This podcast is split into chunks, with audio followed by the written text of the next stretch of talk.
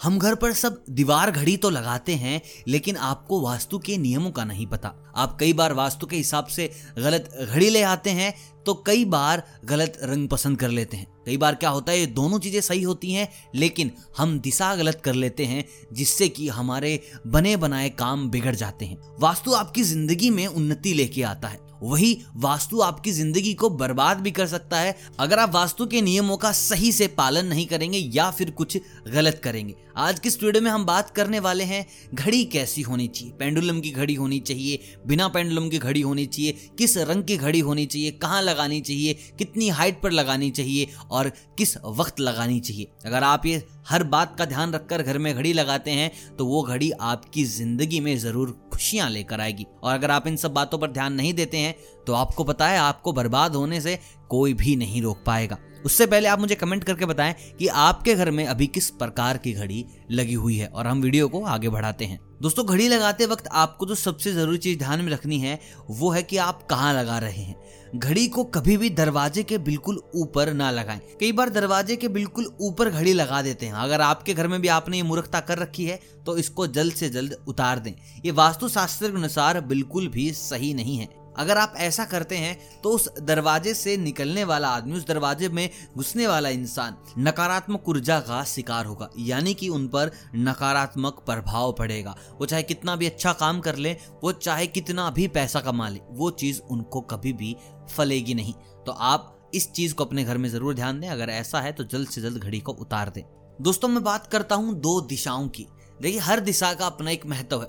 पहले हम बात करेंगे कि किस दिशा में घड़ी लगाने से पैसा आएगा और किस दिशा में घड़ी लगाने से आपकी सेहत ठीक रहेगी। अब फैसला आपका है कि आप किस दिशा में घड़ी को लगाते हैं। देखिए, घड़ी के लिए जो सबसे अच्छी दिशा मानी गई है पैसों के मामले में, वो है पूर्व दिशा। अगर आपके घर में पूर्व दिशा में घड़ी लगी है तो ज़रूर आपके घर में लक्ष्मी जी का आगमन होगा।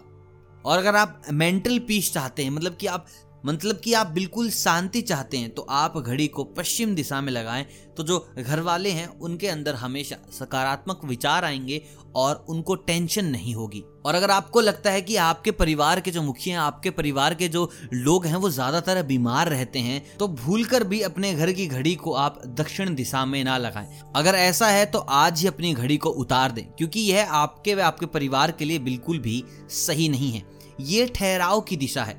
और इसके कारण आपके घर वाले ज़्यादातर आपको बीमार ही नज़र आएँगे। तो बात करते हैं किस प्रकार की घड़ी आपके घर में होनी चाहिए। अगर आप घर में तरक्की चाहते हैं, आप सौभाग्य की प्राप्ति चाहते हैं तो आप हमेशा अपने घर में पेंडुलम वाली घड़ी लगाएँ। वास्तु का यही कहना है। वास्तु का मानना है पेंडुलम वाली घड़ियाँ आपके घर में सौभाग्य लेकर आती हैं। और दोस्तों, सबसे ज़रूरी चीज़, अगर आपके घर की घड़ी टूट जाए सेल काम नहीं कर रहे हैं, किसी भी कारणवश रुक जाए तो उसको बिल्कुल भी उस अवस्था में घर पे नहीं रखना चाहिए। सेल खराब हो गए तो नए लेके आए, उसको दोबारा से ठीक समय पर रखकर स्टार्ट करें। दूसरी चीज़, अगर टूट ही गई है तो उसको जल्द से जल्द अपने घर से बाहर करें, वरना उस घड़ी के नकारात्मक प्रभाव आपके घर वालों पर आने प्रारंभ हो जाएँगे। जैसे कि बीमारी होने लग जाएगी, बने हुए काम बिगड़ जाएँगे और पैसों की बर्बादी यानी कि कंगाली तो तय है। दोस्तों बात करते हैं, किस रंग की घड़ी होनी चाहिए। देखिए, घर में काले नीले और केसरिया कलर की घड़ी बिल्कुल भी नहीं लगानी चाहिए। वास्तु के हिसाब से ये बिल्कुल गलत है। और दोस्तों, कई लोग घर की साज सज्जा को बढ़ाने के लिए अलग अलग आकृति की घड़ी लेके आते हैं। तो मैं आपको बता दूँ, गोल घड़ी या फिर चौकोर घड़ी आपके घर के लिए शुभ होती है। इसके अलावा कोई और आकृति में अगर आप घड़ी लेके आते हैं तो आपके घर के लिए बिल्कुल भी शुभ नहीं है। मान के चलिए आपके काम होने बंद हो जाएँगे। दोस्तों, अंत में आपको बता देता हूँ, एक लास्ट टिप जो कि रिस्ट वॉच से रिलेटेड है।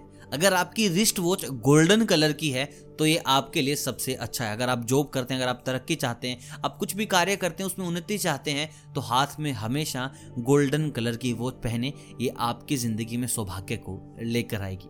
तो दोस्तों, ये थी घड़ी की सबसे मुख्य बातें जो आपको बर्बाद भी कर सकती हैं और आबाद भी कर सकती है। फैसला आपके हाथ में है, आप किस तरीके से घड़ी को इस्तेमाल करते हैं। बाकी वीडियो अगर पसंद आए हो तो इस वीडियो को लाइक ज़रूर कीजिएगा, चैनल को कीजिएगा, सब्सक्राइब अगर आप चैनल पर नए हैं तो। और बेल आइकन को दबाकर नोटिफिकेशन ऑन कर लीजिए, ताकि जो भी वास्तु की बात हो, जो भी आपके घर की बात हो, आप तक पहुँचे सबसे पहले। मिलता हूँ मैं बहुत जल्द वास्तु की नई दुनिया को लेकर, तब तक आप सभी को अलविदा।